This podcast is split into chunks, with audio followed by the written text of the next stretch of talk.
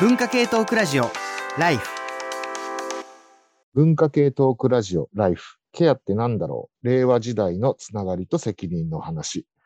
本放送を終えて、えー外伝1も終わり、えーこれから外伝2を、えー収録いたします、えーこのパートのパーソナリティは私、吉川博光、えー初めての、えー司会です。えーあと他には、えー50音順で小川公代さん、河野慎太郎さん、倉本沙織さん、山本ポテトさん、あ、すいません、飛ばしちゃいました。塚越健二さん。はい。これで、あの、お届けいたします。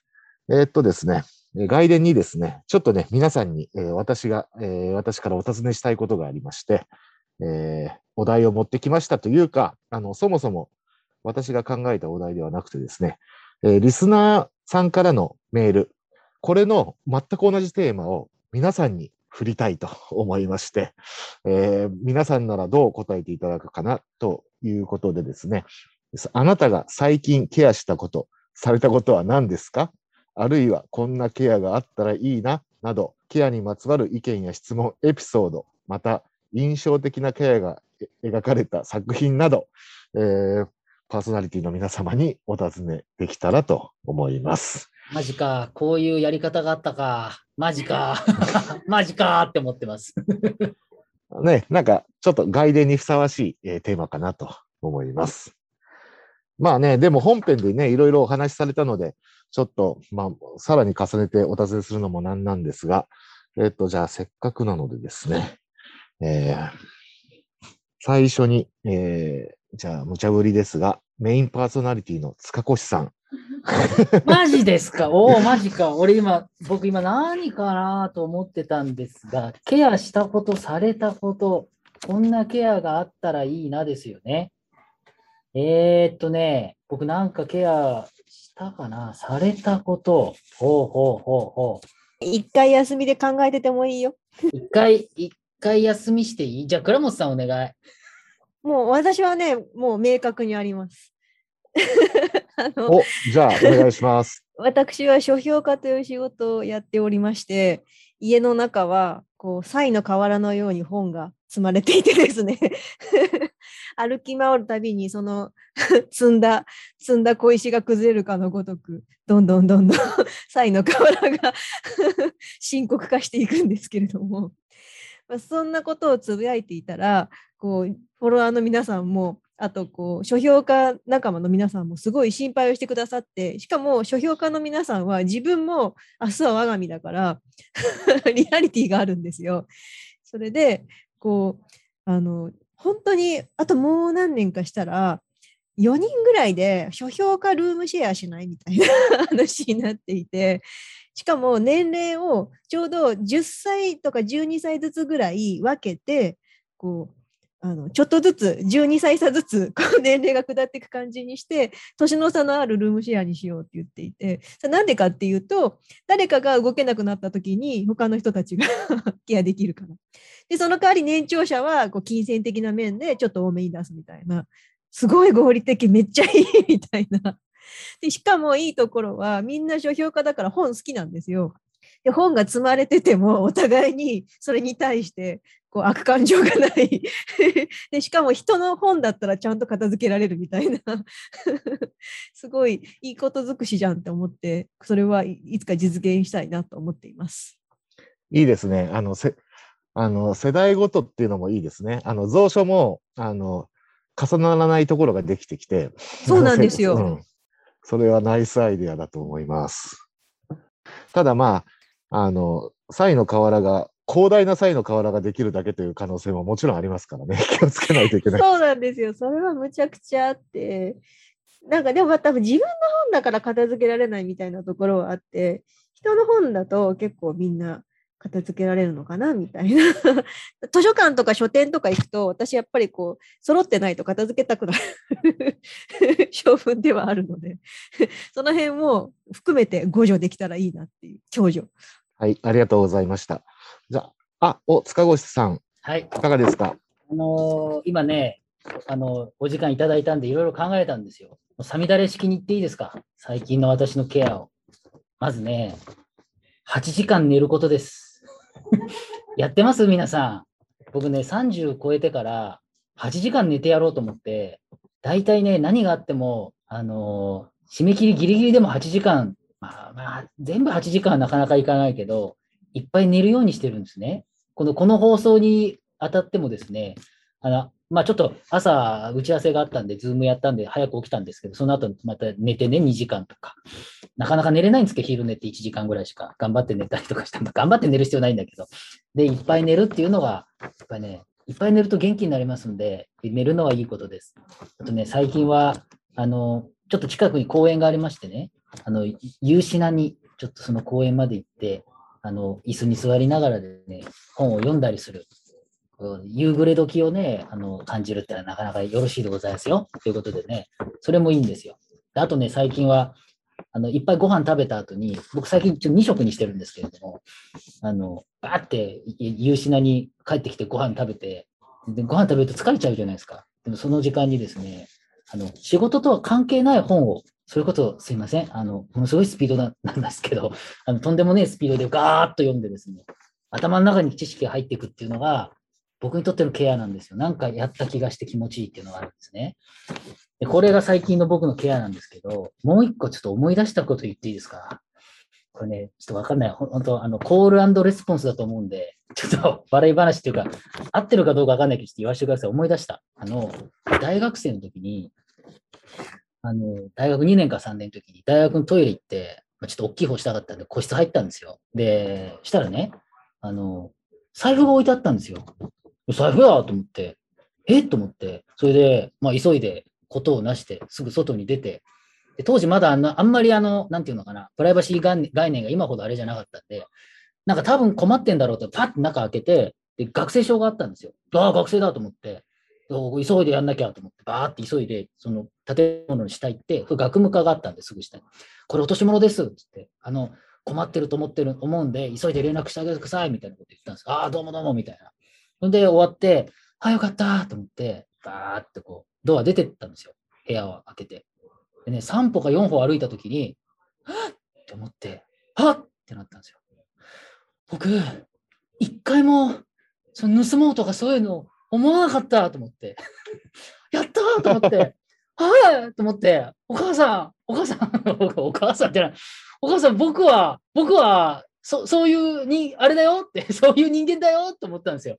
来たよ、来たと思って。なんかね、それはあの、ね、別にいいんですよ。仕方ないじゃないですか。なんかね、取ろうと思って取らなかったとか、葛藤とかあると思うんですよ。人によってはね。そういうこともあると思うんです。僕はね、確かになんか、なんか札が入ったの見た気がするんです。でも、その開けたのも、その、取りたい、お金を取りたいじゃないんですよ。ただ開けたんですよ。その、アイデンティティを確認するということだけで。これで、何にも思わなかった。で、その、建物から出て5歩ぐらい歩いたときに、はぁ一回も思わなかったと思って、えーこれこれ何の話なんですか？これね、わかんないよ。わかんないよ、そんなことは。そんなことはわからない。これはね、コールレスポンスなはずなんですよ。財布が俺にコールしてきたんですよ。で、俺はレスポンスをしたんですよ。で、レスポンスの結果、だ誰が何がケアだったのか知らないけど、僕は何かを感じた。そして僕はお母さんにありがとうって言ったんですよ。いや、お母さん、心の中で、お母さん、ぼ僕はそういう子だったよって、えっ、と、そういうケアです。ごめん、あの、口直しに一個メール読んでいい？ぜひお願いします。正直すまんかった。すまん、すまん。えっ、と、ラジオネーム、レフラー Q アットホライズンさん、32歳、大阪府の方です。ケアと文学と聞いて、真っ先に思い出すのは、芥川賞作家、吉村万一先生のおみ女です。中年主人公の不倫のせいで、妻の体に異変が起きます。骨の成長が止まらず、なんと3メートルにも巨大化してしまうのです。思うように体を動かせず、霜の処理もできない。思考もたどたどしく、言葉もあやふや。ご近所に気づかれることに怯えながら、もだえ苦しむ妻の身の回りの世話をひたすらしていくというお話です。笑えますが、茶化すわけでもなく、汚いのに美しく、ラストシーンはもう愛としか言えない作品です。妻の介護に何度も苛立ち、逃げては戻すことを繰り返す主人公には、責任という範囲を超えた何かを感じます。小坂井俊明先生の責任という虚構という本を読んで、自分が信じていた責任という概念が崩壊したことがあります。自己責任論が強まる今の世界線では、伊藤麻先生が手の倫理という本で言ったような触れ合う感覚を回復し、その上で相手が異質な他者であることを認識し、それでも関わり合っていく。そんな構えが必要なのではないでしょうか。今日はたくさんのケアの文学が紹介されることを楽しみにしています。はい。すでに心の積んどくは増えているはずです。ありがとうございました。あの、私個人的には塚越さんの話は、あの、えー非常に誠に、えー塚越さんらしくて、あの、勝手に、あの、癒されました。はい。ありがとうございました。じゃあ、えーっとですね、えー、50音順でですね、残りは。えーっと、小川君代さん、何か、えーありますでしょうか？そうですね。なんかもう本当にコロナになって外出しなくなってしまい、まあ、普段ならね、和歌山のこう、あの、じ私の実家の方に、えーしょっちゅう帰郷してっていうか、帰省して、えー家族団らんするんですけど、それもできず。で、ただこう、テクノロジーがあるからこそ、今までできなかったこともできるっていうのがあって、その画面越しのケアっていうんですか？をやっぱりコロナが始まってからやってますね。で、あの私、甥っ子2人いるんですけど、昔はこう私、英語の先生なんで、偉そうにね、英語しとかないとダメよ的な、ちょっと上から目線の、全くケアのない。で、すっごい反発してたんですよ。だから、数年前までは、なんかこう、私が英語の絵の字を言ったら、もうアレルギー体質ぐらいの、もう、しかも自分のおばさんから教えてもらうなんてもう考えられないみたいな感じだったんですよ。もう大喧嘩したぐらいですから。おオーストラリア旅行一緒に行った時に、その話ね、なんかどっかの公園で、きあの、それこそコアラを抱いた直後に、なんかその話して、その話をしてめちゃくちゃ大喧嘩になったの今でも思い出すぐらい、それぐらい英語嫌いだって言われて拒絶されたのに、すっごい不思議なんですけど、その甥っ子たち2人ともですね、私から英語を学びたいと、オンラインで。毎月2回ですけども、それぞれあの2人いるんで、えーそうですね、計4回ですけどもね、あの、教えてるんですよ、オンラインで。で、まあやっぱりコロナ様々っていうか、本当ズームが簡単に使えるようになったし、だから昔だったらね、帰った時しか会えなかったのが、まあこう、かこつけて、その、英語を教えるっていう、まあ、こう、なんていうんですかね。そうそういう大義名分があるからこそ、うん、会える、うん、必ず、ね、定期的になる。しかも、その、下の子っていうんですかね、あの、えー方は、すっごい数学が好きで、で数学の、いつか、最初はこう簡単なものを一緒に読んでたんですけども、だいぶこう、英語も実力がこう上がってきてるので、そろそろ本格的な英語を読もうかみたいになって、なんと、フェルマーの定理の本を読んでるんです。フェルマーの定理を、まあ、その、ね、証明したワイルズっていう人がいて、で、まあ、彼はケンブリッジで、まあ、なんていうか証明を行ったわけですね。で、なんと、それで、その本を一緒に読んでいくんですけども、今までにない目の輝きがあるんですよ、やっぱ、甥っ子に。で、これ皆さんに、リスナーの方にも伝えたいっていうか、こう、うん、本当に、あの、お伝えしたいのは、英語は、やっぱ好きなものを読んでれば身につく。だから甥っ子あんなに嫌がってたのが、本当フェルマの定理を、あの、ね、証明できた、そのワイルズの話まで、まあ、こう、すごい電気的なんでね、割とこう、読みやすくなってるんで、で、毎回、その、ちょっとずつしか読まないんですけど、なんかこう、私も、あの、ケンブリッジの大学を卒業していて、学部。で、その時の話とか交えると。で、ちょうどフェルマーの定理が証明された年、私、ケンブリッジにいたんですよね。学生として。なぜ知らなかったんだ？今更ですよ。もう何十年も前のことを遡って、あの時に知ってたら、その歴史的瞬間に立ち会えたのにとか、今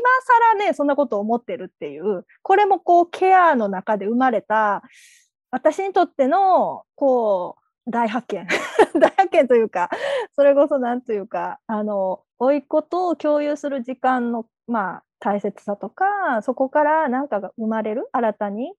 えー化学反応を起こしていろんなことが生まれていて、それは必ずしも物理的な接触とかを必要としないものである。つまり、自分がこれまで蓄積してきたものを誰かに伝えるとか、その中で相手が何を求めてるかを私が頑張って探り当てて、その鉱脈にカチッと触れた時にケアってこう存在しているというなんか確信みたいなものを得てますねっていう、そんな話です。いや、素晴らしい話をありがとうございました。あの、まあ、実際ね、この今のお話には本当いくつもの、あの、えっと、要素というか、があって、ケアを成立させる。例えば、まず、あの、コロナ禍という、この非常事態の社会状況というのと、あとテクノロジーっていうのがそこに介在していて、かつ個人の経験、その、小川さんご自身のごご経験と、おいっ子さんの、その、えーなんですか、好みとか、そういう、あの、興味みたいなものがきっちりこう、すべて、まあ、あの、合致したというか、ぴったりはまった、あの、経験ですよね。あの、いや、ありがとうございます。あの、河野慎太郎さん、何かありますでしょうか？はい。あの、質問の後半に答えてもいいですか？はい、どうぞ。あの、なんか自分の、いや、あの、それぞれに自分のこう、あのね、男性がケア、自分のケアについて語ることの難しさっていうのが、今なんかね、考えてて あるなと思って、はい。あの、いくらでも言えるんですよ。あの、コロナ入って、結構料理も好きなんで、料理やってますとかね、言い始められるんですけど、でもひょっとすると、んあの、料理うちでやってるのは迷惑かもしれないみたいなね、の もあるわけで、あの、なんていうか、男性のケア語りの難しさっていうのがあるなと思って、あの、まあでも、なんか語り方を、あの、なんか開発する必要あるのかなみたいな気はしてますけども、っていうなんかメタ語りおっしゃいますけど、ちょっとあの後半のあのコンテンツというか、あの映画とかについて、もう少しあのね、時間もあれなんで、えっ、と、結構用意してきてたのは全然言ってないのもあるので、あの、喋りたいと思うんですけど、あの、そうですね、あの、おすすめしたい監督を一人、えーだけ、えっ、と、マイク・ミルズ監督なんですけど、あのまあ、アメリカの監督で、あの、テーマとしてずっと依存とか、まあ、ケアですよね。特にあの男性のケアということを、あの、意識的にテーマにして、あの、ずっとやってる監督なんで、あの、まあ、今日の話にはぴったりくるかなという気がします。えっ、と、まあ、進めたい作品としては2つですかね。えっ、と、1つは人生はビギナーズという作品がありまして、えっ、と、ユアン・マクレガーが主演なんですけども、あのーまあ、ユアン・マクレガーが、あの、の父親がいて、で父親がですね、えっと、結婚してたんですけど、えっと、お母さんが亡くなった後に、父親が自分は実はゲイでしたってカミングアウトするんです。で、えっと、まあ、それを、なんていうか、か隠してというか、ごまかして結婚生活してましたと。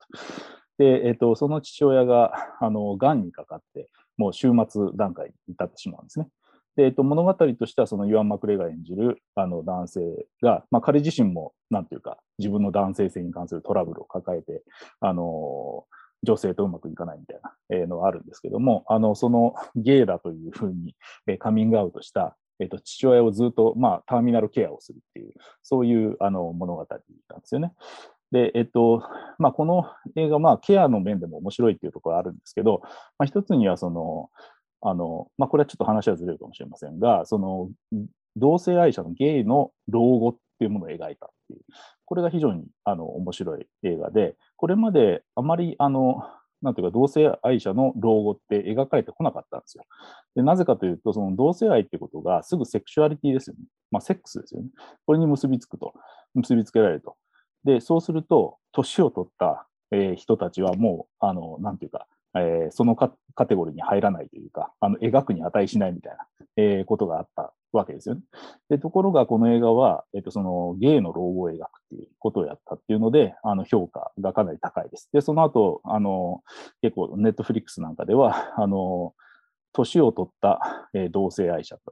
のをあの登場させるようなあのドラマっていうのはいっぱい出てきてるんですよ。えーというので、ある意味、そういうところをこう、あの切り開いた映画としても面白いですし、まあ、その、イワン・マクレガーの、あのそういう父親をケアするっていう姿っていうのは面白い、えですよね。そういうものをそもそも描くっていうのが面白いなっていう映画ですし、で、それからもう一つは、あの、20th Century Woman ですね、えーという映画が、これは最新、あの、彼のマイク・ミルズ監督の最新作ですけれども、あの、これは主人公は正確には母親の方なのかな。あの、少年が中心にいて主人公っぽいんですけど、えっ、と、ちょっと名前をど忘れちゃった。あの少年がしゅあの中心にいて、で、母親がいて、で、母親がなんか下宿をやっていて、そこになんか女性たちがいるんですね。で、女性がいて、あ、それから女友達もいるんですけど、これちょっとね、プロットを何とも説明しがたい映画なんですが、あの印象的なのは、その主人公の少年が、えっ、と、当時の、これ60年代が舞台になってるんですけど、当時のあの周りの女性からフェミニズム思想なんかを学んだりして、なんていうか、その他の女性たちをケアすることを学んでいくっていうことが、まあ、大筋になってるんですね。あの、下宿に来てる女性がこう病気になってしまったり、それから、あの、えっ、と、女友達ですね。女友達って言っても彼女とかではなくて、あの、なぜか一緒にベッドに寝てるんですけど、別にセックスするとかでもなしという女友達がいて、で、その女友達が、えっ、と、ほん、あの、彼氏に、えー否認なしのセックスをされてしまったと。で、えっ、と、それで病院に行って、えーあの、確かめるみたいな場面があって、それにこう、主人公の男の子はついてって、まあ、ケアをするっていうね、いうような、あの、プロットになっていて、なんていうか、あの、一種の成長物が、その、男の子の成長物語になってるんですけど、その主人公の男の子の成長っていうのが、周りの女性たちのケアをすることを学ぶことによって、それが成長になってるみたいな。えーこの、なんていうか、ある種ある種のビルディングスローマンですけど、あの男の子のあの成長の物語としてはちょっと異色ですよね。今までないようなあの女性たちをケアすることで自らの主体性を作り上げていくというようなあの物語になっていて、本当に異色なあの映画だし、あの映画として、私の説明じゃそれほど面白そうに聞こえなかったかもしれませんが、あの映画としてもあのすごく面白い映画なので、このマイク・ミルズ監督作品はちょっとあのチェックしていただくと、このあの男性性とケアということに関しては、あのすごく面白いかなと思ってます。あのマイク・ミルズ監督ってあのパートナーがあのミランダ・ジュライっていうこう文学畑の人にはものすごく有名な女性作家さんなんですよね。でこのね女性作家さんかなりこうもう本当ぶっ飛んだ小説を書くことが 多くてあの最初の悪い男とかあと一番ここに似合う人とかそういあえっ、とそうですよねとかが有名だと思うんですけど、彼女、実はインタビュー集も出してて、これが新中クレストから出てるんですけれども、あの、あなたを選んでくれるものっていう作品があって、これむちゃくちゃ面白くて、あの、フリーペーパーの広告、あの売ります、買いますっていう広告欄あるじゃないですか。あの広告欄にわざわざ広告を出す人を訪ねていって話を聞いてみるっていう、すごく、もうある種、あの、なんでそこついたのっていうようなところなんですけど、そんなフリーペーパーに広告を出すっていうことは、まずみんなほとんどの人たちがパソコンを持っていないんですよ。っぱりパソコンを持っていないことによって、ある社会的なマイノリティにすでにいるってことがもうわかるんですよね。でなおかつこう、フリーペーパーで広告欄を出さな、広告を出すっていうことは、まず電話をかけなきゃいけない。で、紙をめくんなきゃいけないし、むちゃくちゃフィジカルな行為なんですよね。でそこに何がしかのケアみたいなものももちろん含まれているっていう、すごいね、もうね、読んだ人おすすめしたらみんなね、めちゃくちゃいい本だったっていう本で、でもう彼女のパートナーがマイク・ミーズってだけでも押せる。読んでなかったので、ぜひぜひ読んでみます。ありがとうございます。あの、河野さんご紹介くださった、あの、マイク・ミルズの2本とも、やっ素晴らしいですね。あの、ゲイの、その、老後を生きるゲイ。あの、おっしゃる通り、あの、同性愛者というのはセクシャリティという色眼鏡でしか見られないから、あの、年を取った同性愛者っていうのは、あの、塚越さんがあのご紹介されたラルフ・エリソンの見えない人間じゃないですけど、まあそういう、まあ、不可視化されてきた。で、あの、2本目のあの少年が女性のケアとともにビルディング、自らをビルディングするっていうのも、あの、そういうことって、あの、絶対あったはずなんだけど、まあ、ないことにされてきたというか、うん、あの、いや、ありがとうございます。私も、あの、見たくなりました。あ、私、あの、見ました。あの、一つだけ、20th Century Woman は見ました。あのーで、あの中ですごい、こう、大事なのは、こう男らしさ、その、さっきからね、話題に出てる、有害の男らしさを卒業するためにはどうしたらいいかっていうのを、ある種、こう、実験的に、こう、ジェジェイミーっていうその少年に、んなんか担わせてるところあるんですよね。つまり、そのアビーっていうすっごいバリバリの、こう、さっき言った病気になっちゃう、あの、フェミニストの女性が、こう、手ほどきするじゃないですか。こう、あの、こんな時はこんなこと言っちゃダメよって。女の人にこんなこと言ったらそれは有害な男らしさだからみたいなことをものすごいこう伝授するっていうかであのシスターフットっていうフェミニズムのあのあの実在するテクストを読ませるというかこう紹介してでそれを夜な夜な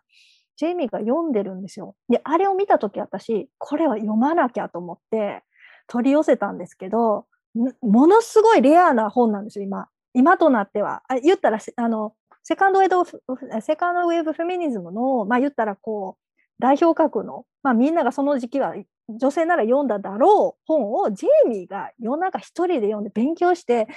明日これは使えるとか、会話の中でこういうふうに、なんていうか女性にこう気遣いをしないといけないなと。で、なんていうか、こう、シスターフットって女性が連帯するっていうふうに、今、なんか日本の文芸界隈では、ちょっとこう変にこう流行らされてるとこがあって、まあ、あの流行ることはすごいいいんですけど逆に分断を生んでるっていうなんか私は危惧があってこの 20th Century Woman をぜひこう読んでほしいと私が心から思うのはこれは、まあ、女性同士の連帯の話じゃなくて男性がどうやってその中に組み込めるか。要するにシスターフッドの中に男性が入ること。でそれを考えるとあの一番最近芥川賞を取られた李琴美さんの作品はまさにあの 20th Century Woman と同じフレームワークなんですよね。つまり、えっと、女性ばっかりのユートピアみたいな世界が未来像として描かれていて、そこに男性は入り込めないんですよね。でも、その、えっと、主人公、語り手が出会う少年が、なんとこっそりその国の言語をま、女性しか学べない言語をこっそり教えてもらって女性らしさというかケアケアの価値を学んでいくみたいなあれって本当20 Century Woman と全く同じ構造であ今日本でこの作品が芥川賞を取るっていうのはすごい大事なことだなと思いました。いや、李さんのあの芥川賞作品、あの、彼岸花が咲く島という文藝春秋から出てる。すいません、また忘れました。タイトルと名前言ってくださいって言われて、いつも言われて。彼岸花が咲く島です。リコトミさんの、リコトミさんの彼岸花が咲く島という作品なんですけれども、はい、やっぱりあれって、あの、なんていうか、数年前だったら、少なくとも5年以上前だったら、あれが受賞したかどうかって、ちょっと怪しいなと思って、やっぱその機運が高まってるのは、やっぱ感じますよね。そうです。もう本当に、だから、20th Century Woman も今の日本だったらもしかしたら受け入れられるんじゃないかっていう、そういう、受け入れられなかったんですかわかんないです。あの、そんえっと、どうなんですか、まあ、そんな人気ないです。センチュリーウーマンが日本ですごい大流行りしたって話ちょっと聞かないなっていうか。まあ、か だから、このリー・コトメさんが受賞したのを契機に、あの流行らせてよいろんな人に見てもらうっていうのはありかなというか。うん、そうこう振り返り家事の見直しっていうことはすごいいろんなところで起きてて松田直子さんが以前あの「ワイルドフラワーの見えない一年」っていうあの作品集すごいいろんな小編が詰まった作品集を出されていたんですけれどもその時当時はやっぱりこう何年か前だったのでこうなかなかこう、なんていうのかな、あの幅広くは浸透しなくって、で、文庫化はされなかったんですよ。で、その、それは川出消防主義者から出てるんですけれども、今度、中高文庫からその作品集を、表題を変えて文庫化することが決まって、その時のタイトルが、女が死ぬっていうタイトルなんですよ。で、そもそもその女が死ぬっていう小編も実際短編も入っていて、でそれは、えーと、シャーリー・ジャクソン賞っていう海外ですごく有名な賞の候補になったことでも注目はされたんですけど、あのこの女が死ぬっていうタイトルをそのまま表題に持ってきてしまった時に、数年前だったら多分誤解されてたと思うんですよ。今この「女が死ぬ」ってタイトルを見るとあーんっていうこうすごくメタメタ的な視点を持ち込むことがみんなそれを持ち込むことに慣れているからこう受け入れられるんだけれども当時だったら多分変に誤解されていて響かなかったと思うんですよ。やっぱじその時代とともに更新されていく言葉への感度ってもう明確にあるんだなっていうのを知らされました。今、あの、準備してる本では、マイク・ミルズ監督作品を激推ししますので、それ、それが、楽しみです後、後から、あの、来るといいなと思います。ぜひぜひ、はい。あの、やっぱり、あのね、あの、本当河野さん今日は来てくださって嬉しいなって思うのは、こういう、なんていうか、あの、もっとこういう文化的な、あの、えー需要というか、こうイギリスとかヨーロッパではすごくこうひ広がっているような、まあ、あるいはその、ポジティブに受け入れられているその作品なんかが、に日本でどうやったら広がるんだろうっていうあたり、その翻訳っていうんですかね、あるある意味で翻訳者としての河野さんっていうのがいて、日本の人にはすごく分かりやすい説明を、解説を、まあ、現現現代、えっと、なんとかっていう講談社のあのウェブウェブサイトであの記あ事 ちょっと待って。現代なんでね、現代ビジネス。現代ビジネスあごめんなさいはい現代ですあの、すみません、私あの新新書のサイトですね。そうですね。そう、はすみません。私、ほ自分の方も講談社から出てるのに、そういうね、名前弱いんですよ。現代ビジネス。あれね、あの、本当に河野さんのあの現代ビジネスのもう様々な作品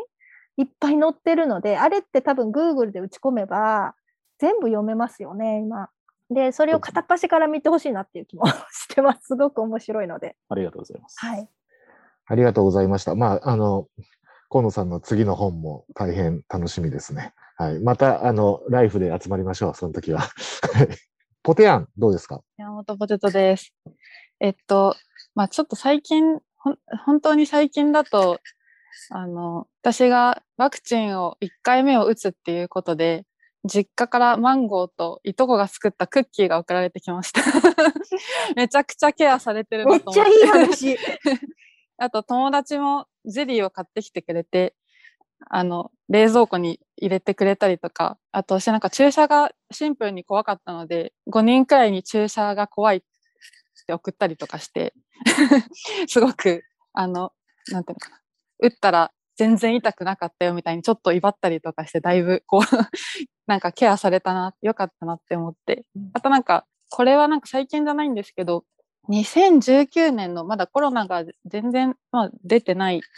末くらいにちょうどなんか私祖父が亡くなったばっかりでだいぶ落ち込んでた時期があってでその時そのあのまさに今司会をしてる吉川さんとなんか飲み会かなんかでご一緒してで多分ちょっと飲みすぎてあのなんか新宿のあのあれはななコンコンビニでなんか号泣してしまったんです その場でなんかそうちょっとおじいちゃんが死んだの悲しいって言ったら吉川さんが分かったってじゃちょっとカラオケ行こうって言って、カラオケに連れてってくれたんですよね。新宿のなんかビッグエコーかなんか覚えてないんですけど。で、それでなんかいいこととか言ってくれるのかなと思ったら、なんか吉川さんすごい気持ちよく、なんか歌、持ち歌をいっぱい歌って、それで、あの、その後になんか、なんか、私が歌うまいってみんなに言ってねって言って帰ってったんです。で、これは何だったんだろうって私は思ったんですけど、でもなんかすごく慰められたというか、なんかここでね、優しくされるより、なんかこの人、本当にカラオケ来たかったんだなってちょっと思わせて くれるくらいの方が、なんかちょっと逆に気持ちが楽になったっていう、なんか、これはなかなかケアされたなっていう経験だなと思いました。はい。いや、ありがとうございましたっていうか、あの、まあ、私自身もですね、あの時は迷ったんですよ。あの、こう、山本ポテトさんが、まあ、お酒をたくさん。飲んでらっしゃることが分かって、で、気分が悪そうにされてたので、あの、えっと、水を買ったんです。コンビニで。ポテトさんのために。そしたら出てきたら号泣されていて、本当すいません。でね、あと一瞬ね、まあこれちょっと嫌な言い方ですけど、いや、そ俺たちそんな仲だったっけぐらいに思ったわけですよ。で、まあでもこれは、あの、そういうことなんだと。で、あの、もうなんかいいこと言う中でもないので、もうカラオケでも行くぐらいしかないかなっていう、まあ給与の策ですね。はい、本当に。で、私はブランキー・ジェット・シティを歌いまくって、まあ大変気持ちよくなって帰ったと。そういう感じですよね。歌はすごい上手でした。ありがとうございます。あ、あと、じゃあ、最後に私の話、あの、私の話はですね、あの、小川さんとちょうど逆の話というか、えっと、えー今年のあの、春に祖母が死んだんですね。で、あの、このご時世なので、あの、もう何にもこちらからはできなかった。で、あの、いわゆるターミナルケアっていうのは、母と妹が全部やっていて、まあ、あの、私は鳥取県なんですが、まあ、祖母は島根県だったんですけどね。まあ、近いので、あの、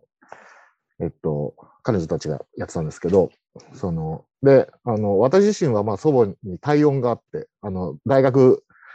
の学費とかも全部祖母が出してくれたんですね。まあそういうわけなんだけど、もう、あの、まあ、あの、帰ってくるなと。で、実際に、その、私の妹、あの、介護の仕事してるんですが、めちゃめちゃ厳しくて、まあ、介護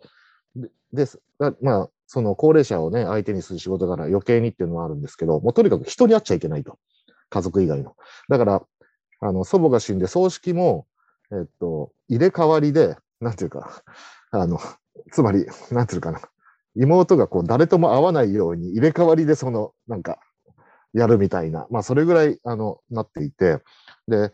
その時に感じたのが、あの、まあ、一番、その、しんどいのは、その、この状況で、そのケアというものがまず、まあ、本当典型的なんですけど、私みたいな人間は、田舎から都会に出てきて、ライターみたいないう虚業に身をやつしてると。で、あの、もう一切、その、ただでさえ、そういう生活、分離、あの、離れた生活してる中で、しかもコロナ禍で何もできない。で、実際にそれが全て母と妹に集中してると。で、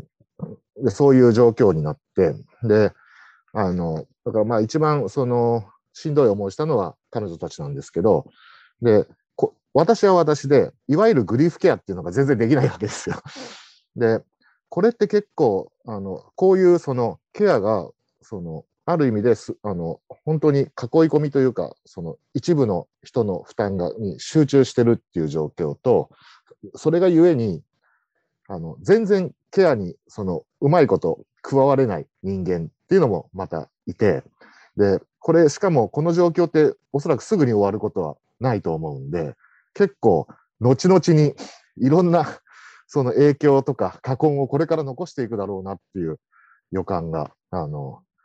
あり、あります。で、そういうことをちょっと、えー今年の春は感じました。はい。さっき読んでいただいたアルハンブラさん、えーのメールも同じような境遇だったと思いますし、僕もあの山口なんですけど、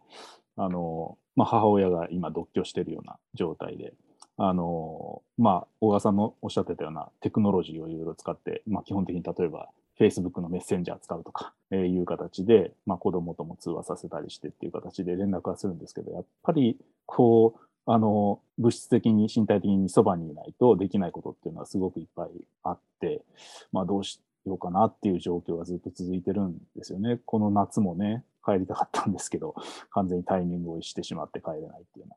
状況がずっと続いていて、この状況をちょっとね、境遇の人たちって本当にいっぱいいるんでしょうね、今ね。本当そう思いますね。はい。しかも結構これが、ね本当に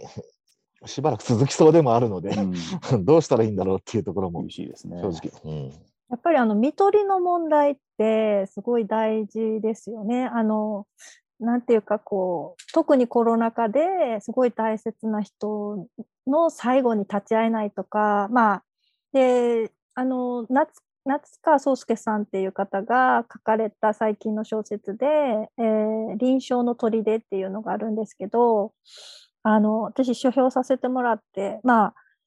あの、まあ、夏川さんご自身が、まあ、そういうね、病院で医師をされている。で、医師をされながら、まあ、こう小説を書く人ってすごく少ないと思うんですよ。もう、どう考えてもお医者さんだけで手一杯なはずだし、特にコロナ禍で。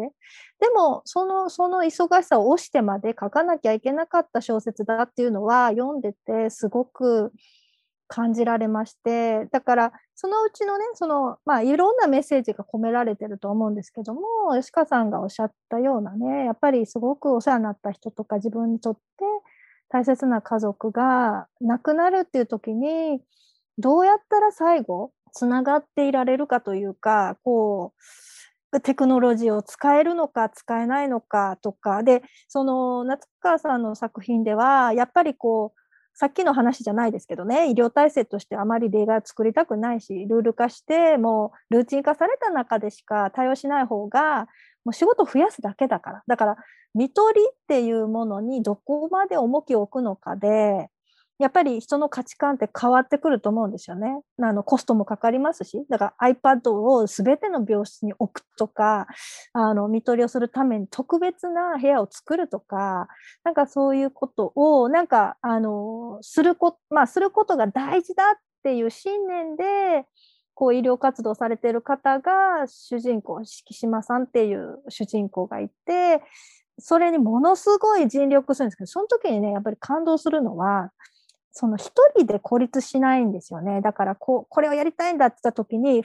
ふと、こう、あの、事務側の人間がサポートに入って、すべてのテクノロジーの、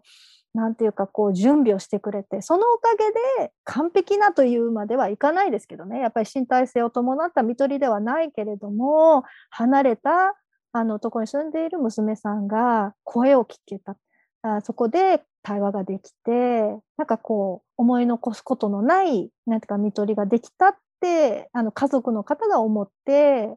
うん、まあ、それが成果だったっていうことでね、なんか書かれてたのが、すごくね、なんかこう、今現実、そういうふうな毎日送られている医療関係者の人の葛藤とかも伝わってきたし、あれすごくおすすめなんですよ。だから、ケアを語るときに、やっぱりこう、医療を、えー、語らずには 済まないんだだなっていうことその小説読んで思ったんですね。だからケアってもちろん講義のこうやって社会全体のケアについて考えましょうとか特にケア宣言は割とそういう意味を押し広げて考えましょうということがメインなんですがでもやっぱり病気特に今はコロナ禍あの文脈においてケアって何かって考えた時はやっぱり、ね、医療とか病とかあの死ですよね。究極には死っていうこととか、あの、吉川さんが、あの、あの、お話しくださったようなことが、実は本当に大事なんじゃないかなと、私も最近はすごく考えてました。ありがとうございました。夏川壮介さんですね。はい、はい、はい、そうです。あの、ぜひ、あの、機会があったら読んでみてください。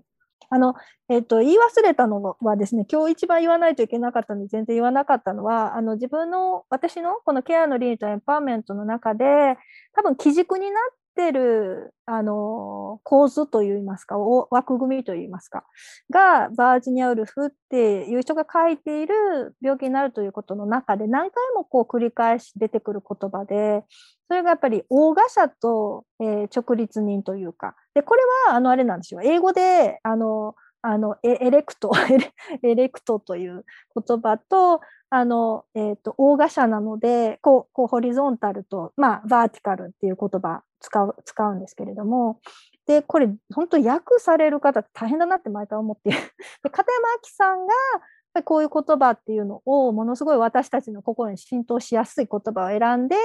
まあ、あの、直立人とか、大賀者っていうね。で、本当そうなんですよね。横になってるっていうだけで、病気っていう意味につなげられるに唯一の日本語って大賀者だけなので、あ、素晴らしいなと思って。で、私は多分このケアのリンとエンパーメント書くときに、最初から多分決めて書いたわけではないんですが、さっきから何回も何回も反復されている言葉の中に、まあ、ルクレテウス対ルソーの、ね、構図もありましたけれども、やっぱりこう上から目線とかあのではない関係性を病人とか、まあ、体が弱い人とか弱者とどういうどういうふうに築い、ね、環境を築いていけるんだろうかって考えた時にウルフのエッセイはすごくあのいろんなヒントを与えてくれるっていう。だからみんなこう哀れみを持ってそれこそ上から目線であなた何もできないわよねっていう目線で見てしまいがちなところをウルフは自分自身が大賀者であったがためにだと思うんですがもう何回もインフ,、ね、ンフルエンザ。その中にスパニッシュインフルエンザスペイン風邪も含まれているだろうというのが専門家の意見ですけどやっぱり何回もそのインフルエンザにかかる中で身動き取れない。ずっと寝たきりであるという。でもその中で何もできてないわけではなくて想像彼女の想像世界は本当に何百年も前のシェイクスピアまで 戻ってえー、あちこちに飛んでいくんですね。それが例えば外、まあ、窓の外に見える木々だったりあの小動小動物だったりそのさまざまなこうインスピレーションを与えてくれる、えー、自然とかそういうものと文学をつなげて考えていくって。だから、さっき、こう、想像力大事ですよねって言ってくださったと思うんですけど、多分私が、そうですよね、想像力って一番大事なんじゃないのかな、人の気持ちを考えるときも想像して、ね、その、えーブレイディ・ミカコさんのエンパシーも多分そうだとは思うんですけど、想像力ってやっぱりそういうところにも、シンパシーだけじゃなくてエンパシーにも入ってきて、だからその、そういう言葉ってウルフのが一番ピタッとくる感じがしたんですよね。だから、小笠の想像力っていうタイトルにしてもいいぐらいだったんですけど、それだと誰も買ってくれないんじゃないかっていう、そういうところですごくだから、はい、なんか今日皆さんがおっしゃったこと全てに通じる、なんか基本的な軸になったらいいなっていうか、あの、思ってます。だから、河野さんは本当にもう私なんかよりもはるかにウルフ研究を長くされているので、まあ、その辺はね、もう河野さんが一番 あの、私が喋るんだけど、そこはもう河野さんに説明してほしかった。すいません、なんか、あの、ぜひぜひ。あ、いや、っていうか、そうですね、ウルフの話最初にすると言って、全然せずじまいでしたけど、あの、病と、まあ、ウルフの、今おっしゃったそのスペイン風邪ですよね、のあたりの話はすごく多分面白くて、あの、作品で言うとダロウェ夫人ですよね、やっぱりね。で、ダロウェ夫人は、舞台は1923年で、あの、スペイン風邪第一次世界大戦中ですから、で、あの、主人公のあのクラリッサは、なんか、や、あの、病み上がりであると。で、まあ、あの、おっしゃる通り、一応もう定説としてはスペイン風邪にかかってたっていうことですよね、えーになっていて、で、その病の表彰っていうことを考えたときに、あの、僕ちょっと、あの、ウルフ協会というところで短い文章を書いたんですが、あの、例えばペストですよね。ペストの表象ってことを考えたときに、あのデフォーのペストですとか、あのカミューのペストとかは、なぜかこう群像劇なんですよね。群像劇で社会の全体をある意味、まあ、リアリズム的というか、あの全体性を、社会の全体をあの表現しようとするみたいな想像力をなぜかペストは発動すると。で、その一方で、例えばスーザン・ソンタグが、あの、病とその隠喩で言ってるような、あの、例えば、は、は、肺炎じゃねえや、なんだ。なんか今日言葉が全く出てこないですけど、結あ核、の結核ですか？結核ですね。すいません。結核。結核っていうのはなんかすごくパーソナルな、あの、表彰されるみたいな。えーこのなんか愛、淡いで、ウルフはどうやって病を表彰してるかっていうと、多分なんかその、リアリズム的な集団性でもなく、完全な個人でもない、どこかに病を置くんですよ。で、えっと、どういうことかというと、あの、ウルフがそのダロウェ夫人を書くときに日記である印象的なあの、記述をしていて、あの、トンネル掘りプロセスっていうことを突然言うんですね。タネリングプロセスという。どういうことかというと、あの、ウルフの、あの、えーモダニズムのあの意識の流れの手法を使ってということですけれども、登場人物個人個人の後ろ側をこう 掘っていくと、キャラクターの後ろを掘っていったときに、最後なぜか大きな部屋に、あの、それがつながるんだと。そういうイメージを、あの、提示してるんですよね。で、そこでなんていうか、あの、個人でもなく、最初からリアリズム的な集団でもないような、あの、個人個人と集団の淡いみたいな、あの、トンネルを、個人個人のトンネルを掘っていった後ろに現れる部屋みたいな、このビジョンですよね。えーと、その、えー主人公のえークラリッサの病の症状みたいなものですね。これがこう、えー意識の流れの中でぐちゃぐちゃと、あの一緒になっていくみたいな、えそういう小説なんですよね。で、その中、その小説の中にはその、中産階級のその女性であるクラリサだけではなくて、あの、第一次世界大戦で、いわゆるシェルショックですよね。あの、トラウマを負ってしまった青年である、あの、仮想中産階級の青年である、あの、セプティマスですね。まあ、この辺のことも全部、あの、小川さん書かれてますけども、あの、の姿が書き込まれたり、で、もう一方で、あの、なんか謎の言葉を、あの、聞き取れない言葉を発する、えー老女っていうのが通りの、あの、横に座ってるみたいな、そういう、なんていうか、あの、社会から外に外されてしまった人たちっていうのがどんどん描き込まれるんですよね。でこれをこう、クラリッサがちゃんと認識してるかどうかは謎なんですけれども、どこかでこう意識が、さっき言ったそのトンネルプロセスの、で、部屋でつながるみたいなところで表彰されていくと。で、ですからその、クラリッサの病と、そういった社会的、にな、に、あの、マージナルなところに追いやられた人たちっていうのが、あの、そういうところで、ある種の、あの、合致をするというか、共感をするみたいな、そういうことをやってるんですよね。えーそういう意味では、まあ、非常に実は病の表彰として表彰としては、あの面白いことを、面白いことというか、まさに今日のテーマであるような個人か集団かっていう、その二択ではない何かっていうのを表彰したっていうことだと思うんですよね。というような、あの、ことをちょっと、あの、はい、えー去年かな、書きました っていう。ありがとうございます。はいそれは、えっと、じゃあ、せっかくなので、あの、タイトルを教えていただけたら、みんなあがググると思います私の論文ですか？はい。はい。えっとね、忘れちゃったんですけど、えっと、バージナルフ協会という、あの、学会ですけども、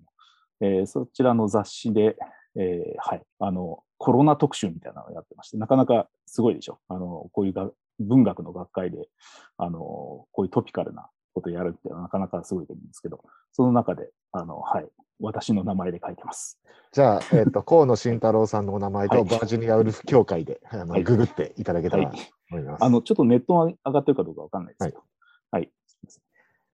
はい、えーっと、えー外伝にもそろそろ、えーおえーっとお、しまいにしたいとは思うんですが、あの、せっかくなので、皆さん何か告知などありましたら、えっと、ぜひお願いいたします。あ、じゃあよろしいですか？あの、本編でもちょっと言ったんですけども、あの、今日この後私は多分家に帰って人の入りして、えっと、その後、あの、7時からなんですけれども、えっと、杉田俊介さんのあの、新刊、でございます。えー あの、ジャパニメーションの成熟と喪失という本についての、あの、えーオンラインでの、あの、トークイベントを行います。えーこれちょっと有料で、あの、1800円かな？というチケットなんですけども、えっと、ラテラルというところですね。ラテラルという大阪の、あの、こういうイベントスペースをやってらっしゃるところなんですけど、そこでやりますので、まあ、その辺の情報でちょっとあの検索していただければ出てくるかなと思います。もしよろしければ、えーどうぞよろしくお願いします。ありがとうございました。そそしてあれですね、小川公夫さんの、えーケアの倫理とエンパワーメントは、明けて本日8月30日が発売日ですので、ぜひぜひ皆様。ということで。はい、あとですね、私が、まあ、ケアからその見える世界っていうタイトルでイベントさせていただくのが、9月10日の8時からなんですけれども、シドノスあーがあの、えっと、開催して、えーあのちょっとごめんなさい、あの価格がすぐ思い出せないんですが、シドノスで、えちょっと調べていただくと、えーっと司会あの、私の対談相手をしてくださるのが、え三巻聖子先生で、えーまあ、その時に何を話すのかってあのまだはっきり決まっているわけではないんですが主に私のこの本から見える世界そこ、まあ、私の本からこう見えてる文学の世界だけじゃなくてさっき河野さんが言ってくださったようなこうアクチュアルな問題にもこう触れながらお話しさせていただこうかなと思っています。でもう一つの、あのイベントはですね、9月16日、えー8時からなんですが、それは、あの、ケアにも通じる話ではあるんですが、大串、えー大串、えっ、と、これなんてよ呼んだらいいんでしょうか。大串さん、大串先生とはい。久代さんですかね。あ、久代さんだ。久代さんとあの対談をさせていただくことが決まっています。えー少女の表彰が映す英米文学というテーマですね。で、えー大串さんが立ち止まらない少女たちっていう本を、えー、小白社の方からあの刊行されるということで、えーあ、もう刊行されたんですよね。えーその、えー刊行記念イベントです。えー9月16日です。ぜひ、あの、私、あの、えーさっきもアンネの日記とか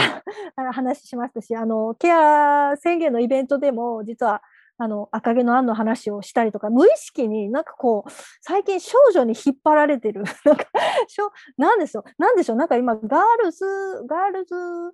あのーなんていうんですかねガ、ガールズフェミニズムっていうんですか、こう、女少女フェミニズムっていうんですかね、なんか、ちょっとこう、広がってきている感じがあって、あの、気づいたら私もすごく関心を持っていたっていうところで、今回お声かけいただいて、えーそういうお話もさせていただくことになりましたので、ぜひよろしくお願いいたします。すいません。あ、どうぞ。あ、すいません。すいません。ちょっと追加で よろしいでしょうか。あのー忘れかけてたんですが、えっとですね、9月の、えー、何日だったかな。すいません。9月20、あら、入れちゃった。すいません。あ、25日です。すいません。25日の土曜日なんですけれども、えっと、緊縮ノスタルジアという、えー本がございまして、これについてのイベントに、まあ、まあ私はあの役者とかじゃないので、あのゲストとしてあの登壇するということで、あのえっと、あれですね、あの T サイトの、えー、ツのあの湘南店ですかね、えーの方で、まあ、これもオンラインイベントですので、もしよろしかったら、えーよろしくお願いします。まあ、緊縮ノスタルジア、あの、えっと、著者の名前を忘れしてるんですけども、あの、まあ、現在の、今日ちょっとお話ハししたようなサリーです。ハサリー。ハサリー。応援ハハサリー。応援ハサリーえーの緊縮ノスタルジア。えーで、あの、まあ、現在のイギリスのあの緊縮財政、えーに、まあ、基本的にはこう対抗していくようなあのポ立場の人なんですけど、それをもう少しちょっとこう、ノスタルジックな文化の流行りみたいなものと絡めて論じるような本で、まあ、非常になんかあのトリッキーで面白い本だと思いますので、まあ、こちらもあのイギリス、現在、現代イギリス文化とか、えー政治っていうところに興味のある方は、あのぜひというところと、それからもう一つすいません、えっと、私、今、国ラボという、あの、ちょっと先ほども申し上げましたが、あの、国立人文研究所という NPO をやってまして、で、えっと、その、あの、主要な授業で国ラボという、まあ、市民向けの、あの、人文学の講座ですね、をやってる、やっております。えっ、と、9月、あの、4月期、9月期っていう形でやってまして、ちょうど、あの、えー9月期がこれから始まるというところで、えっ、と、ちょっと講座の内容は、まあ、様々です。哲学、文学、えー歴史、えー語学っていう感じで、あの、展開してるんですけども、あの、ちょっとぜひとも、あの、国ラボというので検索していただけると、あの、いろいろと、あの、面白い講座を用意しているつもりですので、あの、ご覧くださいということです。よろしくお願いします。ありがとうございました。えっ、と、さっき手挙げてた山本、あはいはい。はい、山本です。えっ、と、